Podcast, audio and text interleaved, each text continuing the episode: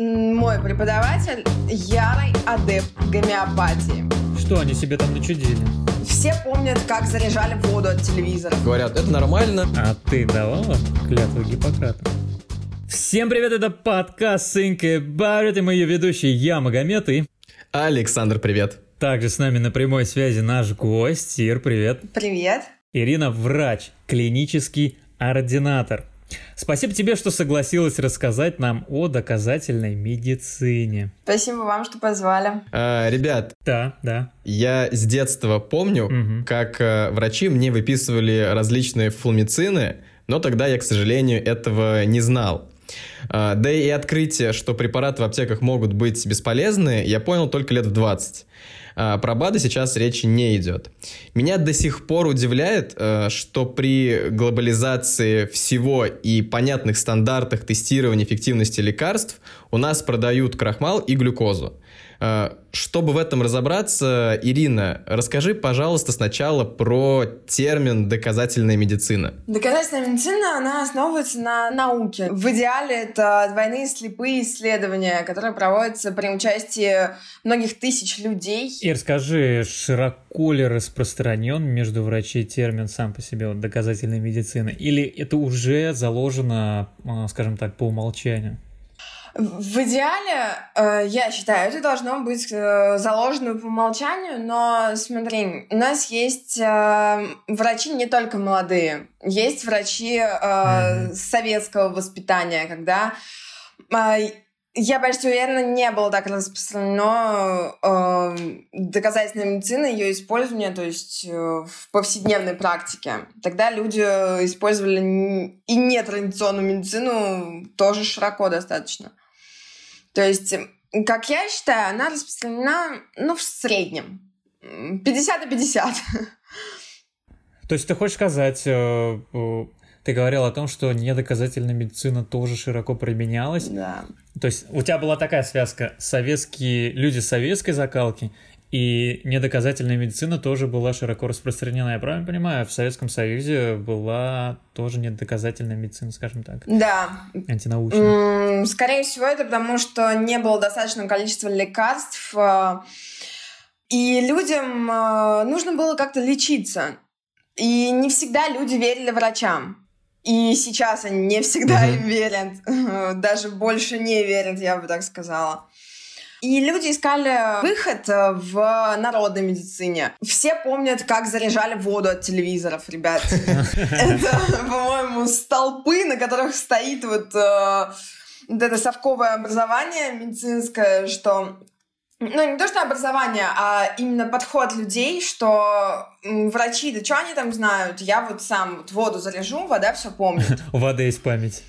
А вот именно, когда создавались, например, в СССР какие-нибудь лекарства или принципы лечения там, определенных заболеваний, они достаточно, на твой взгляд, проходили испытаний? Или это все же было... Они что-то выпустили, сказали сверху, что оно должно работать, и поэтому написали, что это работает. То есть именно эффективности как таковой доказанной не было.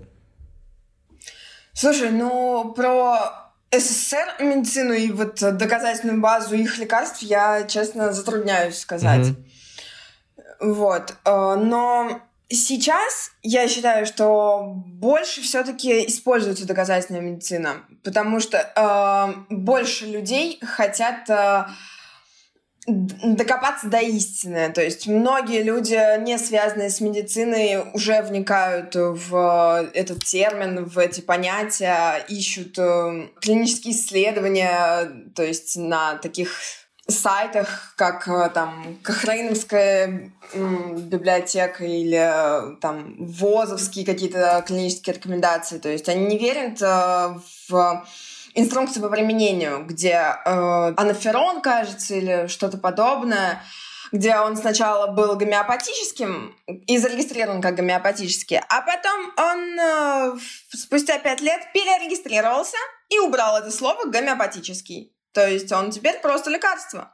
Люди, которые не очень понимают, как вообще действуют лекарства в организме, они читают инструкцию и видят какие-то слова, похожие вообще, ну, на научные, на медицинские, и, в принципе, считают, что, типа, ну, написано, значит, должно оно как-то там работать. Вот, но не всегда так, на самом деле, не всегда это истина, потому что гомеопатия — это вообще что? Раздел, скажем так. Мягко говоря. Мягко, да, говоря, отрасль. Используется метод «подобное лечится подобным». И используются небольшие, мягко говоря, дозировки, основаны на том, что вода все помнит. Разведение в гомеопатии используется. Есть сотенные, есть тысячные. Берется вещество, и оно разливается, разбавляется. То есть там из 100 мл этого вещества берется один, разбавляется там опять до 100, опять отсюда берется один. И так вот некое количество раз. Когда исследовали вообще, то есть, этот феномен гомеопатия и его лекарства, выяснилось, что там одна молекула этого исходного вещества перестает быть на каком-то там 10-м, допустим, разведении, а это разводят сотни раз, и потом вот эти вот капли они наносят на сахар, и сахар как бы это уже лекарство. Основано это на том, что лекарство, как бы вот это действующее вещество, оно вносит свои изменения в кристаллическую решетку воды, и как бы вода, то есть, сохраняет эту решетку, и можно, в принципе, то есть, этим пользоваться. Но вопросики. Тут как она запоминает это, что это невозможно потом считать, то есть как они вообще выяснили, что вода что-то запоминает, и почему вода не может запомнить что-то там другое. Ну, типа, почему она запомнит действующее вещество, а не то, что я сейчас с ней вот рядом сижу и вещаю. Тут у меня всегда вопрос, как? Когда я слышу про объяснение гомеопатии, у меня всегда такой жесткий парадокс, что если там вода помнит и можно что-то капнуть немного, то, допустим, если я добавлю радугу, ну, там, Кока-Колу в Волгу, матушку, реку, то почему она не станет радугой, Кока-Колой, Спрайтом, да, и так далее. А вот. Ты не поговорил с водой, поэтому диалога не было с водой, как бы, поэтому она говорит, пойду так, без слов. Но врачи же должны понимать, что это не научно. То есть у нас гомеопатия от Российской Академии Наук тоже довольно отрицательно относится, потому что я тоже смотрел, там были разные перипетии. То есть сначала жестко критиковали, потом как-то они пытались увильнуть, и сейчас ну, какое-то подвешенное состояние. Но все же странно. Да, на самом деле. Ну, нет, ну это как выглядит как происки фармкомпании огромной, да? То есть покупает мнение научных сообществ, мне так кажется. Ну, смотри, есть еще такой момент человеческого фактора. Все мы люди, и во что-то верить надо. Ну, вот, положа руку на сердце, могу привести пример из своей семьи. У меня мама врач. Но каждую осень я слушаю, что нужно купить какие-то противовирусные и как-то их зачем-то попить.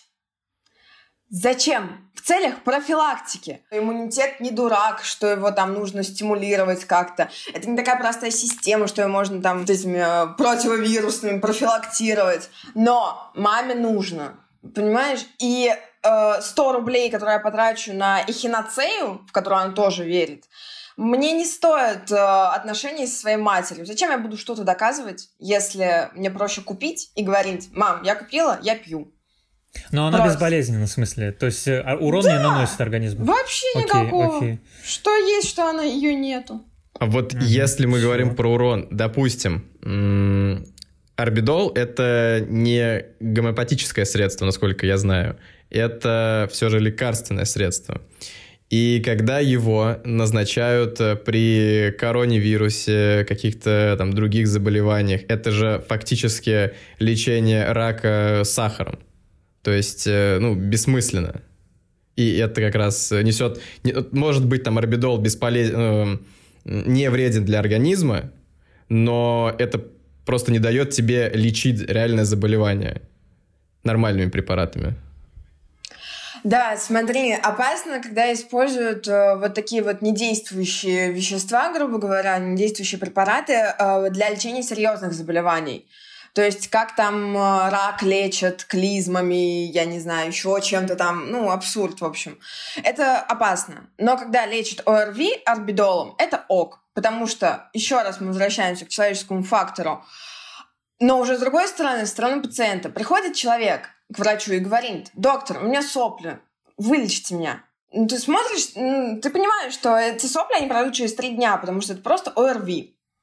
И организм сам, он должен справиться. То есть все, что ты можешь из полезного сделать для своей болезни, своего организма, это пить компотики, чаи с лимоном, там, с чем угодно. Просто обильное питье и покой. Просто 3 дня дома лежать, пить чай. Все. Это есть лекарство от ОРВИ. Но люди не верят этому. Люди хотят лечиться. И чтобы лечить их без вреда, есть арбидолы. Пожалуйста. Это просто сахар. Люди, реально, многие люди очень любят лечиться. То есть они ходят по больницам. Это называется вообще психиатрическое отклонение небольшое такое. Ипохондрия называется. Мне это знакомо. Когда у нас мужчина 36,8, он уже при смерти лежит. И люди верят, потому что верить надо. Они хотят лечиться, пожалуйста, пусть лечатся. Но когда там всякие катетхи лечат раки какими-то своими методами, это опасно уже.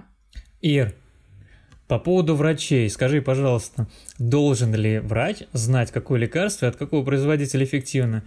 Или если написано в инструкте, что поможет, значит, это поможет? Смотри, есть нюанс. Лекарства, они как появляются. То есть...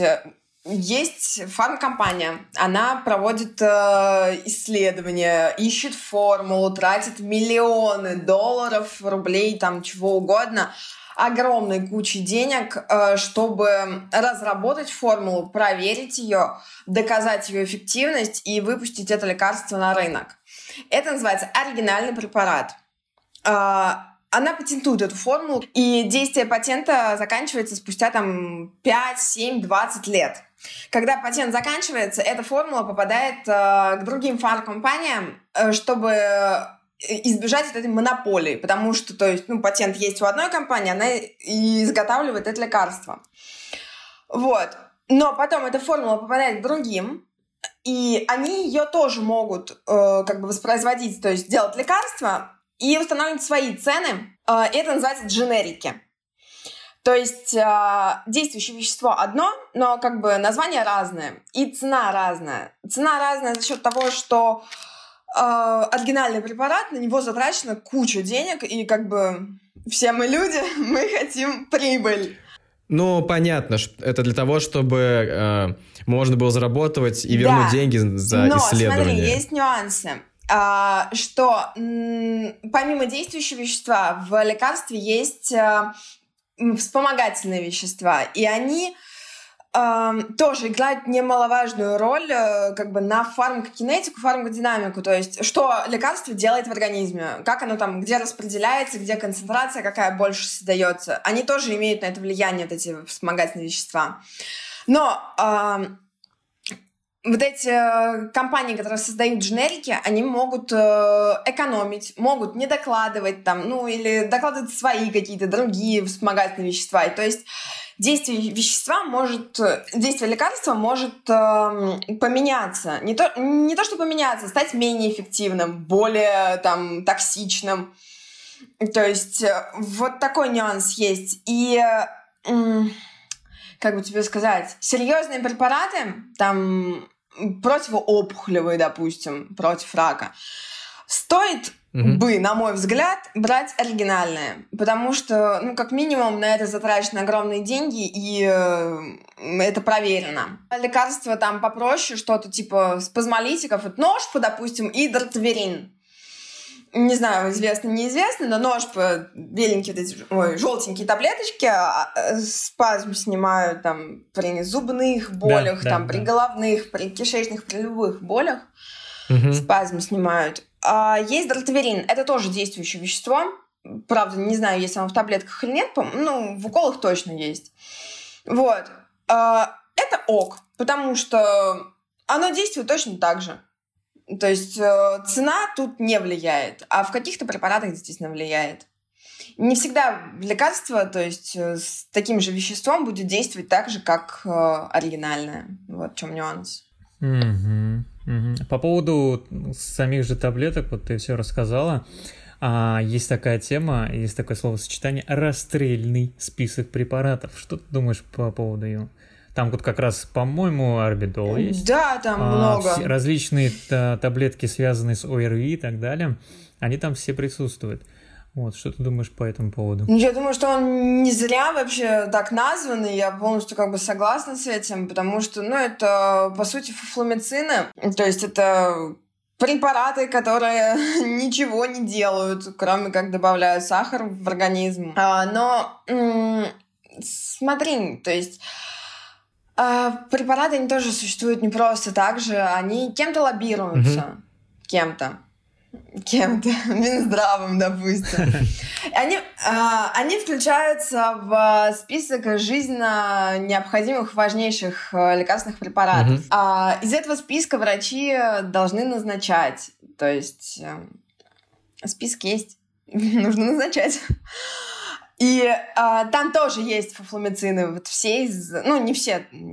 Некоторые из расстрельного вот этого списка, они там тоже есть. Есть, смотри, клинические рекомендации, где прописано, как врач должен лечить ту или иную болезнь.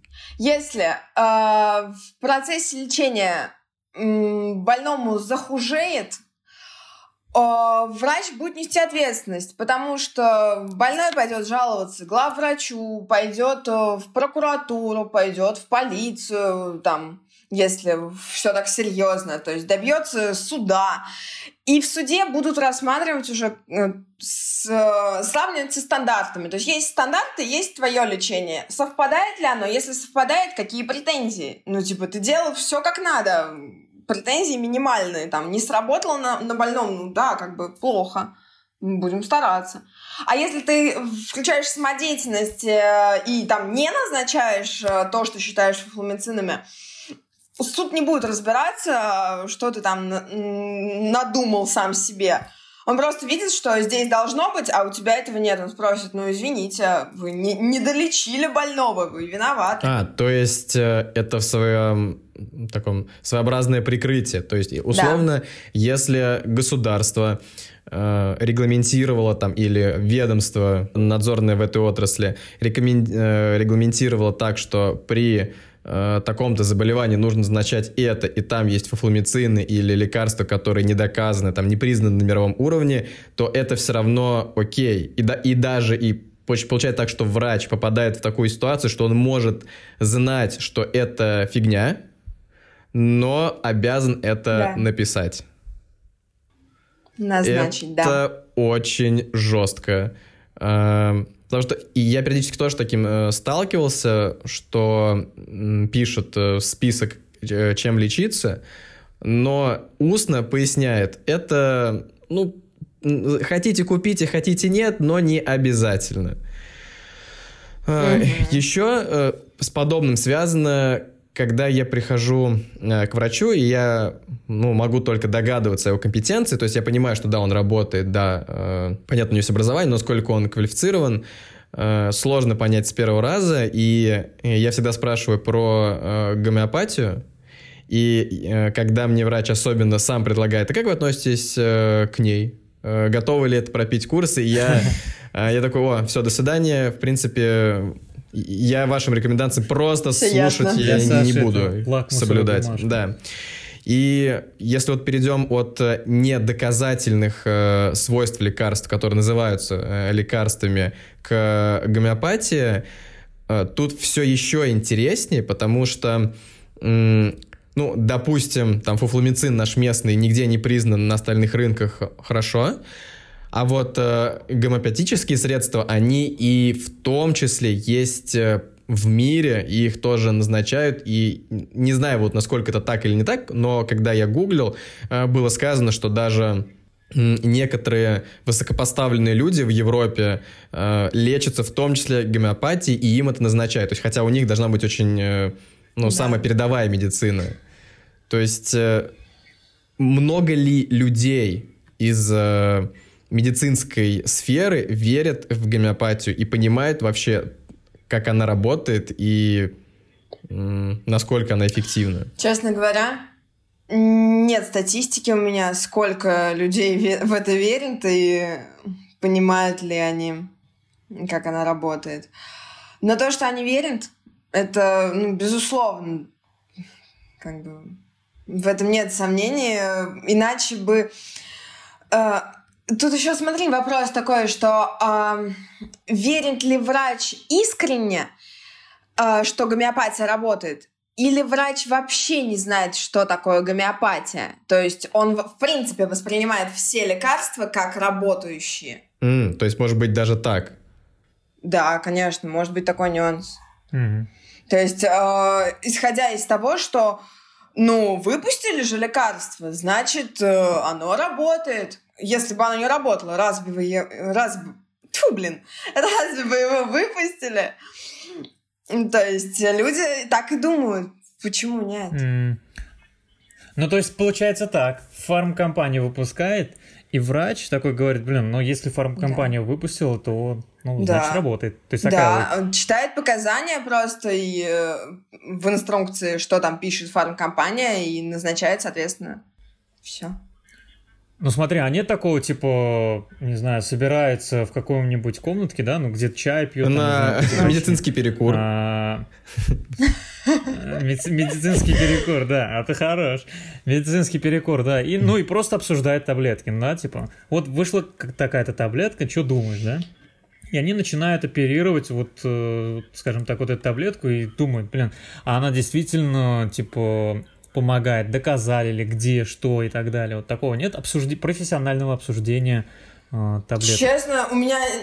У фармацевтов даже, не у врачей, а фармацевтов. Про фармацевтов вообще не скажу, потому что не была связана никак, кроме «Здравствуйте, дайте мне парацетамол».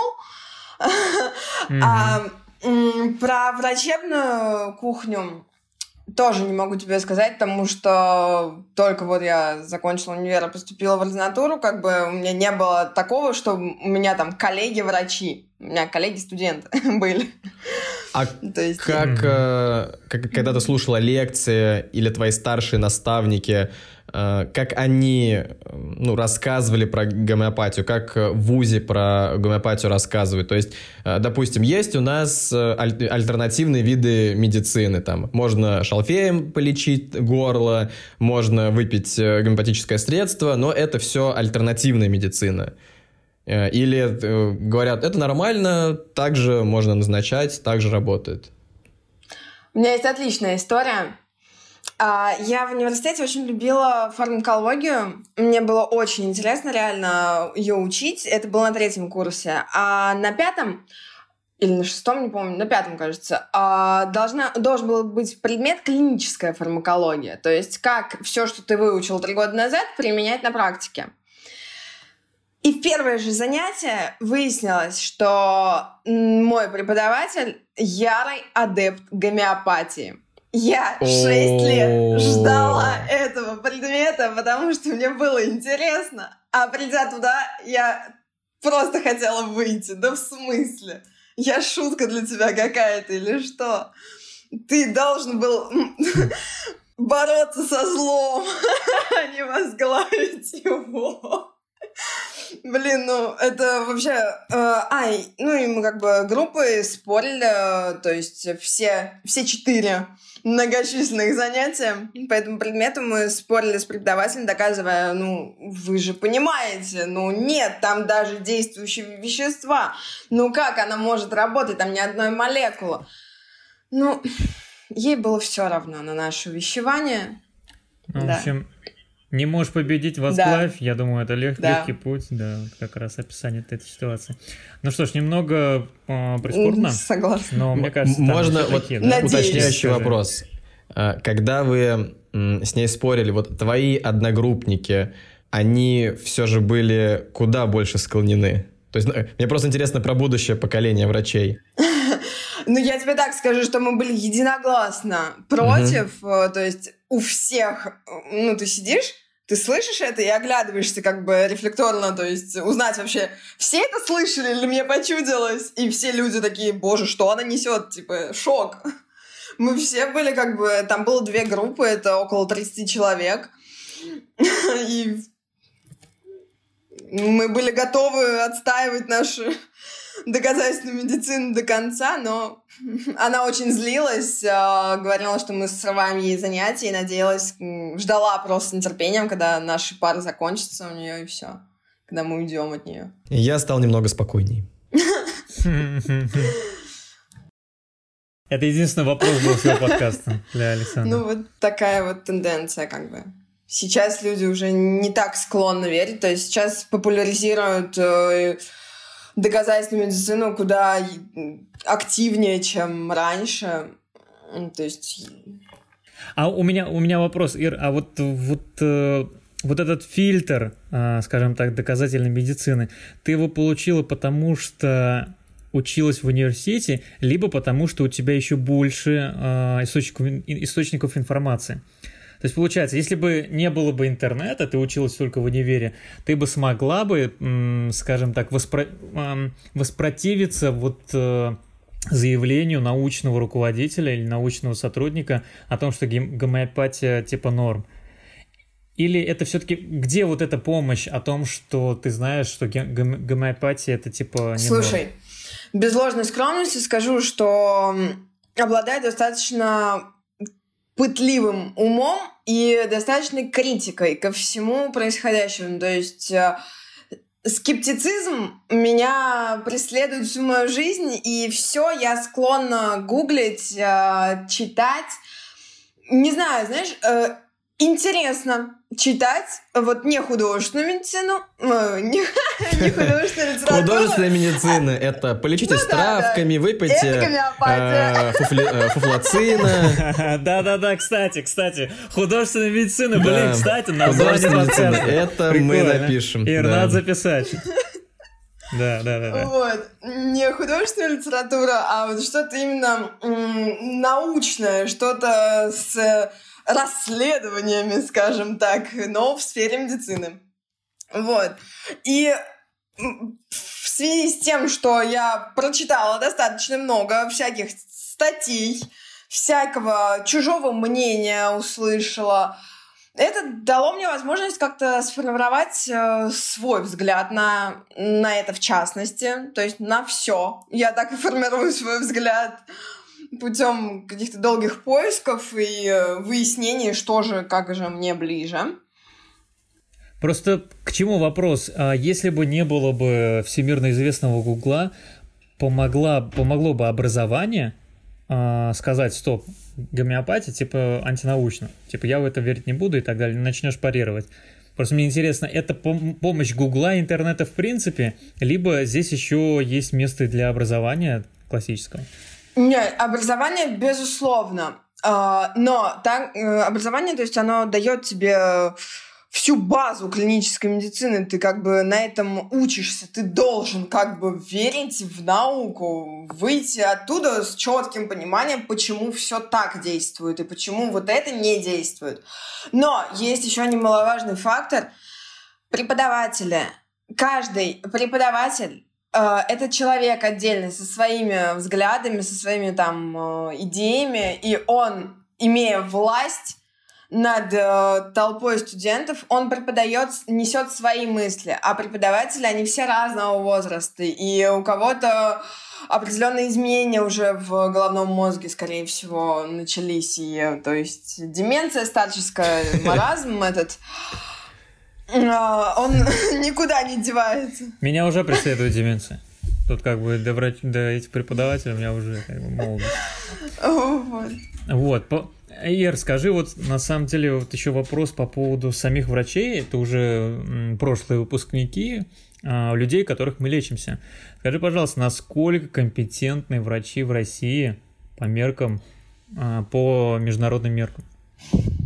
Честно, не знаю, насколько они компетентны по международным меркам, но знаю, что если человек интересуется, если у него достаточно возможностей развиваться и достаточно желания развиваться, то он определенно компетентен и, как бы сказать, конкурентоспособен в отношении даже международной медицины. То есть не всегда за бугром все лучше. Попрошу. Я люблю свою родину. Не, ну то есть, не, понятно, любовь к родине — это всякие, но здраво оценить возможности медицины по отношению к... Я читал статью с врачом, где мы задавали тоже различные вопросы, связанные с медициной, и там был как раз вопрос про насколько компетентны, потому что он приводил тот факт, что у нас не все врачи, а точнее большинство врачей не знает английский. И там была такая шутка, что нужно ли перед вообще любой консультацией спрашивать «Do you speak English?» И если врач говорит «Yes, of course», то дальше продолжать с ним диалог. Если скажет, что вы сейчас мне тут нафразировали, то можно смело уходить. Потому что в любом случае все научные статьи, какие-то исследования, они выходят на английском, потому что это международный язык науки. Вот у нас вот то, что не так знают хорошо английские врачи, что может ли это влиять негативно на сами компетенции врачей? Вот как ты к этому относишься? Думаю, в этом есть зерно истины, потому что действительно все сначала выходит на английском языке, и только спустя там, а может быть и никогда, переводится на русский, и то там особо заинтересованными. То есть, чтобы врачу быть в курсе там передовой медицины Запада, что они там новенького наисследовали, я думаю... Что они себе там начудили. Да, я думаю, каждому стоит подтягивать свой английский и интересоваться, конечно, западными разработками. Не в плане, не знаю, соперничества опередить, а как бы с той целью, что цель-то одна у врачей — помочь больным. То есть неважно, кто это разработал. Ну, лично я считаю. Я там не хочу сейчас навязывать кому-то, но цель-то, по сути, одна — вылечить страждущего, кто пришел к тебе с доверием, кто надеется на твою помощь, и ты должен сделать как бы все от тебя зависящее, и будь что будет. Ир, скажи, вот такой вопрос вообще не относящий к теме. А ты давала клятву Гиппократа? Нет. Нет? О, Гиппократ уже... Его апостолы уже, или кто там, вассалы уже недовольны. Они послушают этот подкаст. Кошмар просто. Если они русский язык знают. Они выехали. Да, клятву Гиппократу не дают кучу лет. Давали когда-то клятву российского врача, а сейчас, по-моему, и того нету. Если я, конечно, во сне что-то не подписала при получении диплома. Как ты думаешь, это может влиять на то, что если ты не даешь клятву врачу российскому, либо Гиппократу, влияет ли это на качество образования и на, значит, скажем так, на характер врача? Типа, да, я никому не давал клятву, гомеопатия — это норм. Так далее. Блин. Есть ли связь? Если верить в клятву, знаешь. Если наплевать на клятву, то можно раздавать ее хоть гиппопотаму, хоть кому, окей, хоть чё. Врачи и гиппопотамы — это там слишком такая частая связка. Понял, да? Вот. Ну, на самом деле, люди, особенно, которые часто употребляют «вы давали клятву Гиппократу», они даже ни разу в жизни не удосужились ее просто нагуглить и узнать, что врач не должен быть сирым, голодным, холодным, не должен погибать и плесневеть на рабочем месте, он должен быть сыт, богат и счастлив, чтобы этого страждущего вылечить. А больные считают, что они... Они ничего не должны врачу. Платная медицина – зло. Они хотят 12 минут, которые отведены Минздравом врачу на прием больного, чтобы их выслушали, погладили по головке, провели сеанс психотерапии и назначили там все, что угодно им от их болезней. Ну, как бы это не очень адекватно, как, на мой взгляд, со стороны пациентов. То есть они не отдают себе отчет, но их можно тоже понять. Они больные. Больной человек требует к себе особого отношения. Там, я не говорю там про какие-то психические заболевания. Нет, не обязательно. То есть человек, у которого болит зуб, он готов рвать, метать в поиске помощи, просто помощи. И определенные какие-то там нервозности присутствуют, конечно, у человека. Да. И он склонен ожидать, но склонен разочаровываться. У меня, кстати, еще про доказательную медицину. Недавно с этим столкнулся, поэтому хотел бы узнать твое мнение. Электрофорез, УФЧ и вот все, что связано с подобными физиопроцедурами. Есть ли у них доказательная база? Или это наследие советского прошлого, когда мы яичком нос грели? Это ближе туда. На мой взгляд, это гомеопатия только вот в виде аппарата. Она может помогать как эффект плацебо. Его тоже нельзя отрицать, потому что люди хотят лечиться, люди ходят там 3 раза в неделю, вот они на процедуры сходили, бабушки, витаминки прокололи, все им полегчало. Ну, цена вопроса минимальна. Просто тряпочку положить на коленку, поводить этим прибором, чтобы якобы лекарственные вещества доставились прямо внутрь сустава больного. Ну, блин, если бабушке станет легче от этого, то... Ир, вот есть врач, да? Он дал клятву Гиппократу и российскому врачу и так далее. Есть ли реальная ответственность у врачей перед пациентом? Да. В рамках закона за неправильный диагноз? Да, конечно, есть ответственность. Или лечение? За диагноз не могу прям так однозначно сказать, потому что имеет место гипердиагностика, когда больные хотят быть больными, имеет место гипердиагностика, когда врач перестраховывается, когда боится пропустить что-то важное, что-то там серьезное. И диагноз может быть не столько неправильный, сколько предварительный, то есть... Лечение, да, за лечение врач несет ответственность. Это то, о чем вот мы говорили в самом начале, что про суд и что больной вполне себе вправе и может и должен, ну, там, не получив должного лечения, там, пойти пожаловаться, пойти там на консультацию к другому врачу, пойти там, если его залечили или там нанесли тяжкий вред здоровью.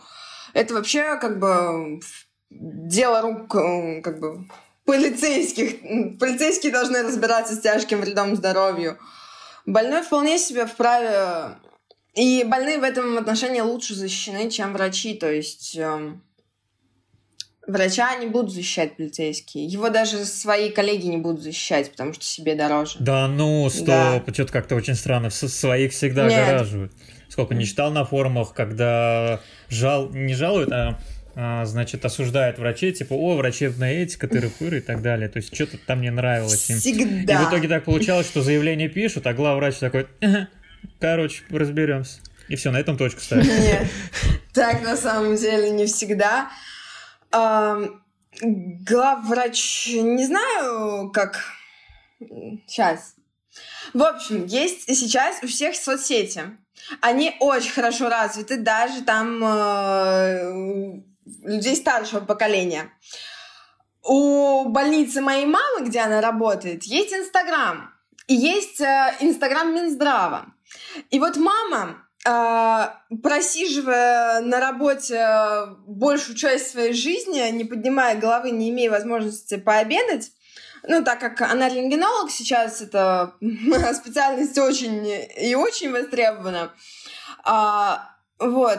Когда в обычный день у нее было 5-8 больных, а сейчас у нее в день 118 их, есть вообще как бы разница. И она потом ей доносят, вызывают на ковер и спрашивают: извините, пожалуйста, а почему вот пишут, что наша поликлиника там не делает рентген? Почему вот там не делают флюоро?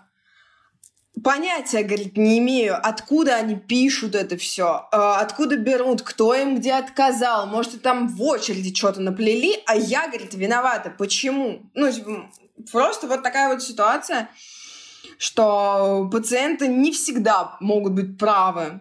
Рассказывала ситуацию маму такую, что был пациент, который зашел, ну, это еще до пандемии как-то у них было, зашел, говорит, типа: можно мне там флюору сделать или там что-то рентген? Он говорит: сегодня мы вот уже закончили принимать, говорит, приходите завтра. Ну, типа, приемные часы вот такие-то, такие-то. Он вышел за дверь кабинета, тут же написал жалобу в Минздрав, не меньше, жаль не президенту, что его отказываются, что его обхамили там вообще уроды все.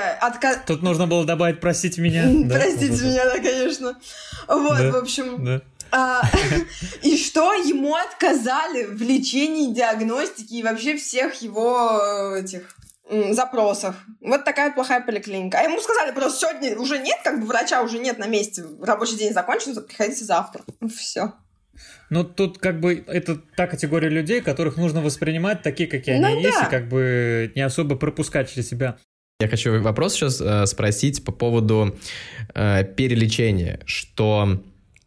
Допустим, приведу стоматологов, потому что очень сложно проверить слова стоматолога. Понятно, можно сделать рентген, там, есть ли там кариес или еще что-то, там, есть ли там, дырка в зубе, назовем ее банально. Но, и мне кажется, даже я с этим сталкивался, что мне, наверное, меня перелечили. То есть, когда у меня зуб... был хороший, мне все равно поставили пломбу. Но смысл в том, что, допустим, я после этого я начал ходить к нескольким, просто в разные больницы, к нескольким врачам. И было такое, что я прихожу к одному врачу, мне условно вставляют, ну, то есть мне там зуб, вставляют иголку и говорят: видишь, она не падает, значит, там есть углубление. Я такой: отлично. Иду к следующему, мне говорят: да, у тебя есть небольшой кариес, но его не нужно сейчас лечить.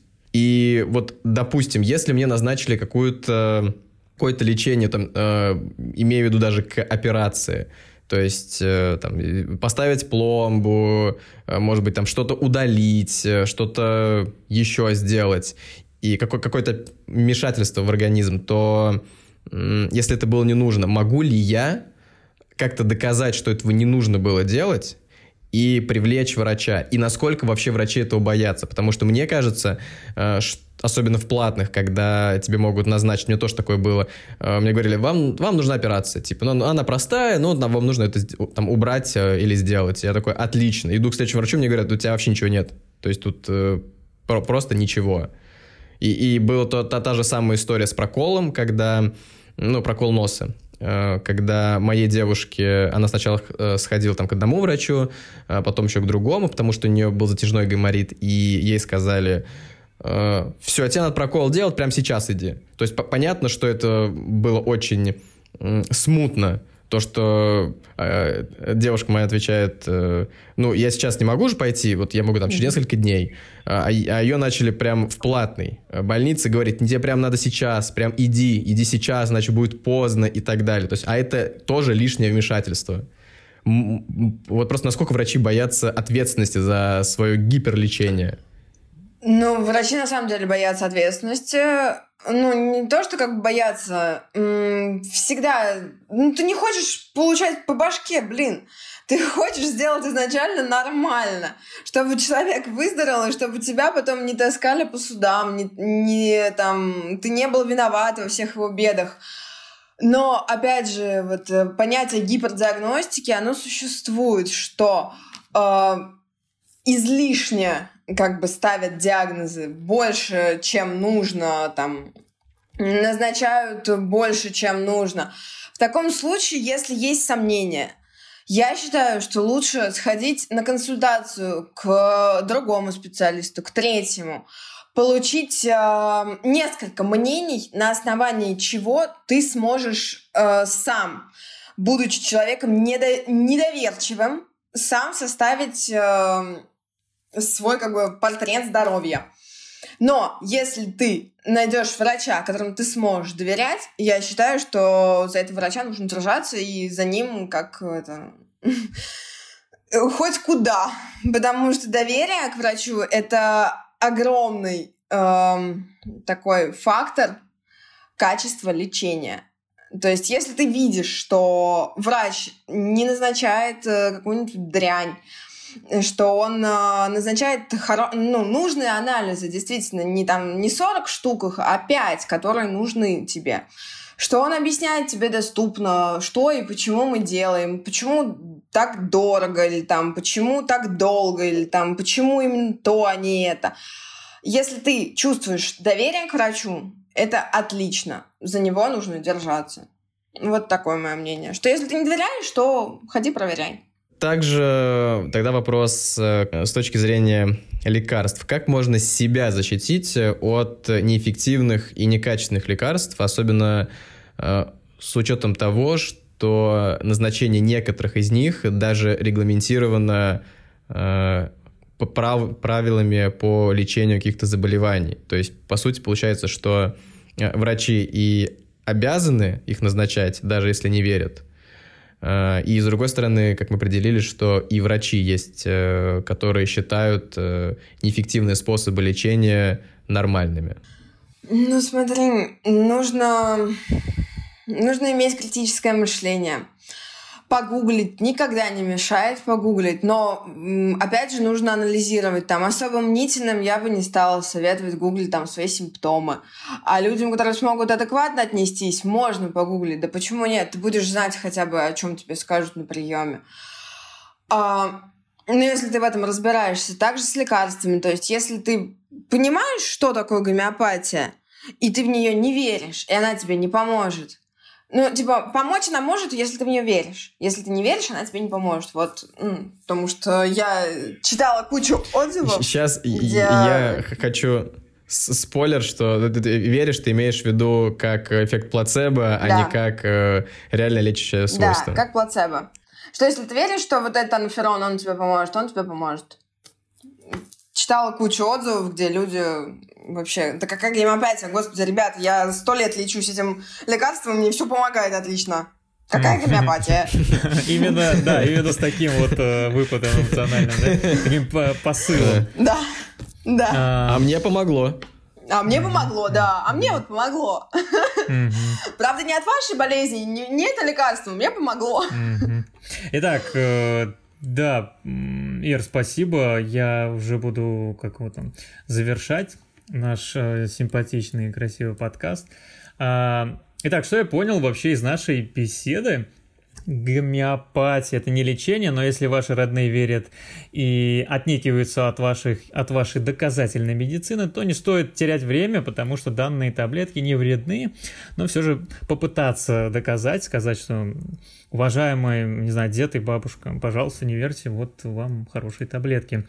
Доказательная медицина у наших врачей — это настройка по умолчанию, мы можем спать спокойно. Расстрельный список посмотрите, есть ли в этом списке таблетки, которые вы покупаете, ссылка будет в описании.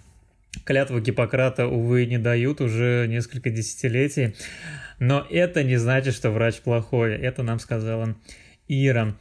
А напоследок будьте человечны к нашим целителям, они тоже люди, помните, основная цель врача – это вылечить, оздоровить, скажем так, пациента, которому к нему приходит с жалобами. Ира, есть что добавить, под конец сказать что-нибудь слушателям? Берегите себя, будьте здоровы. Окей, неплохо. Носите маски.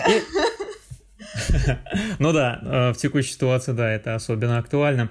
Ир, спасибо, что... пришла, рассказала нам о доказательной медицине. Было очень интересно, были примеры, что забавные, что не совсем приятные. Спасибо еще раз. А на этом все. Всем пока. Пока.